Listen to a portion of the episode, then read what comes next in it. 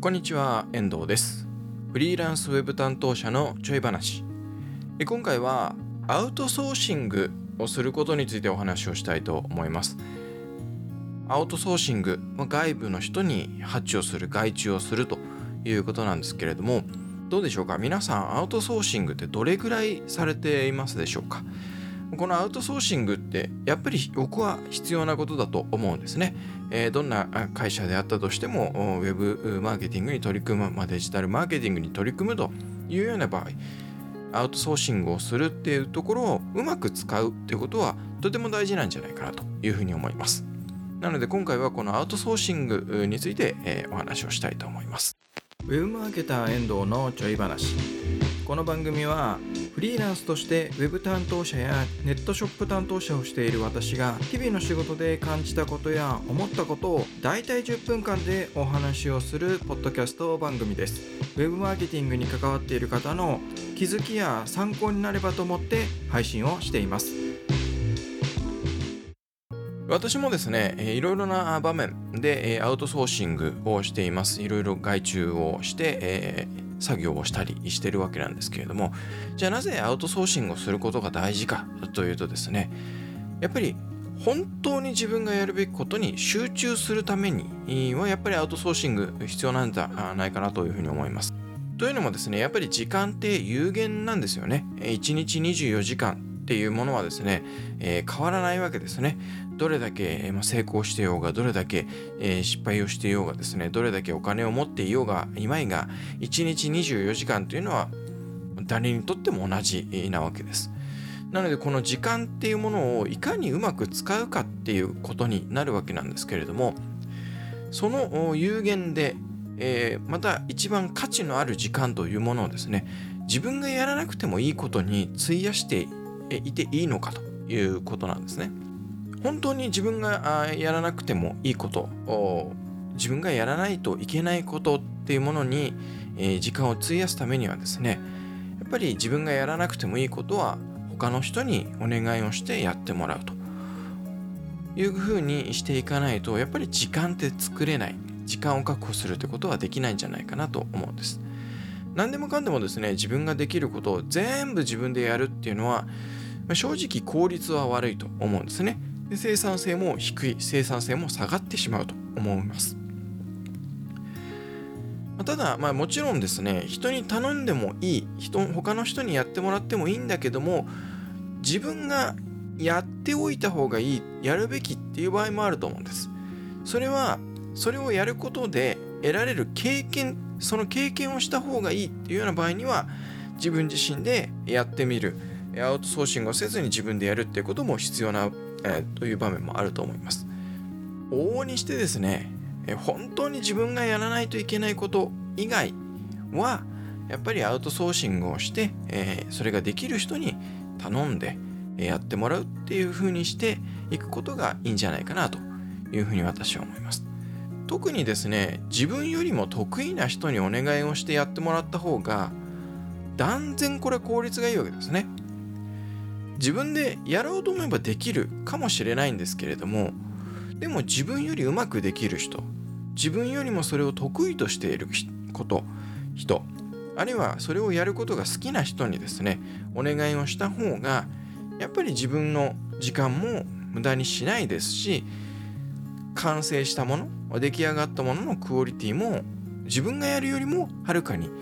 いいものができるっていうことになると思うんですね。で、まあ、自分の時間を無駄にすることがなければですね、まあ当然ですけれどもその時間を使って、えー自分が本来やるべきこと他にやるべきことそういったものに時間を費やすことができるわけです。もしその時に、えー無理して自分で頑張ってしまうとその時間っていうのは自分はそれ以外のことができないわけですよね。だけどアウトソーシングをすれば自分がやろうとしたことの、時間っていうものを別のことに使うことができるわけなのでやっぱりそうやって、時間を作っていく自分が使える時間を増やしていくっていうことができるわけですね。でこれは確かにお金はかかるんですけれどもお金を消費する、まあ、使うっていうことと時間を使うっていうことを比べた場合に圧倒的に私は時間を無駄にしてしまう方がもったいないと思います。時間っていうものは有限ですしまた増やすことができない、ま、1日24時間っていうのは決まってる。その時間を例えば1日48時間にするなんてことはできないわけですね。で過去にもう使ってしまった時間過ぎ去ってしまった時間。自分は使わなかったけれども消費していってしまった過ぎ去っていってしまった時間っていうものを取り戻すことはできないわけですだからこそやっぱり私は一番価値あるものは時間だと思いますので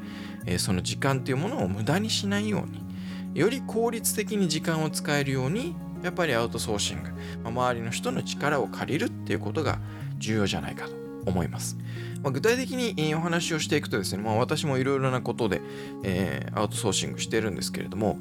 まあ、あの会社であればですね例えばウェブサイトを作りますっていう時に、まあ、確かに、えーねえー、ジンドゥを使ったりペライチを使ったりあるいは Wix を使ったり、ね、他にもありますねスタジオを使ったりとかいろいろそういうウェブサイトを簡単に、えー、専門知識がない人でも作れるサービスツールっていうのはあるわけなんですけど、まあ、それで作り慣れていない人が頑張って作ったとしてもじゃあそのクオリティはどうなのか。で結局それをプロの人に頼むようなことになるんであれば最初からそのプロの人にお願いをしといた方があ良かったんじゃないかなんてこともよくある話だと思います。で私の実体験でお話をするとですね例えば、えー、今年に入って私は自分のですね、イラストを作っていただいたんですね。えー、それはあ例えば今で言えばですね Webmaster の手帳の図解であったりとかあるいはそういうスライドであったりとかそういった場面で、えー、そのイラストを目にしたことがある方いらっしゃると思うんですけどもそういったところで、えー、使う用のイラストっていうものを欲しいなっていうふうに思ったんですね。それをちょっと作りたいなというふうに思いました。で、えー、この時にですねじゃあまあイラスト、まあ、絵を描くっていうことを自分ではできないかといえば、まあ、自分で頑張って絵を描くことも、まあ、できますよね。誰でも絵を描くことはまできると思うんです。ただし、じゃあその絵が自分が求めているクオリティに達しているのかどうかって考えれば、当然私はイラストを描いた経験なんてありませんし、えー、これまで何かね、絵を描いてきた経験も多くありません。そういうところか、まあ、ほぼないに等しいわけですね。でそんな人間がイラストを頑張って描いたとしてもですねそれはもうすんごい下手くそなど下手くそな絵が出来上がるわけですでじゃあそういった、えー、まあ、技量の人間がですね自分が本当に今作りたいこういうイラストが欲しいと思ってるところまでレベルを上げるために頑張るべきなのかどうかっていうことですよね。でそこまで達するためにどれだけの時間がかかるのかどうか。慣れていない絵を描くっていうことに慣れていない人間があプロの人が描くようなイラストを描けるまでどれだけ練習しなきゃいけないんだどれだけ時間を費やさなきゃいけないんだっていうことを考えると、まあ、どう考えてもですねやっぱりイラストをプロで描いている人にお願いをして、えー、描いていただいた方が当然ですけれども時間の効率はいいわけですよね。ね、自分が慣れてないものをイラストを描くよりも自分よりもイラストを描くのが得意な人に任せた方がもちろん当たり前の話ですけれども短時間でできるわけですよね。そう考えると、まあ、やっぱりそういうところはアウトソーシングをしてそれできる人にお願いをして力を借りてそのイラストを作るっていう方が、まあ、私は最適な選択なんじゃないかなというふうに思います。でまあもちろんですね、え、お金がない時にはやっぱりそのお願いをするにしてもお金を払わないっていうわけにはいかないですからお金がない時には自分たちで頑張るしかないと思います。私自身も以前はですねやっぱりそんな他の人にお願いをできるほどのお金がなくてもうやっぱり自分で頑張るしかないととにかく自分でやるしかないなんていうことが長くありました。下手くそなりに頑張ったりとかっていうのはあるんですけれどもまあそれでも今も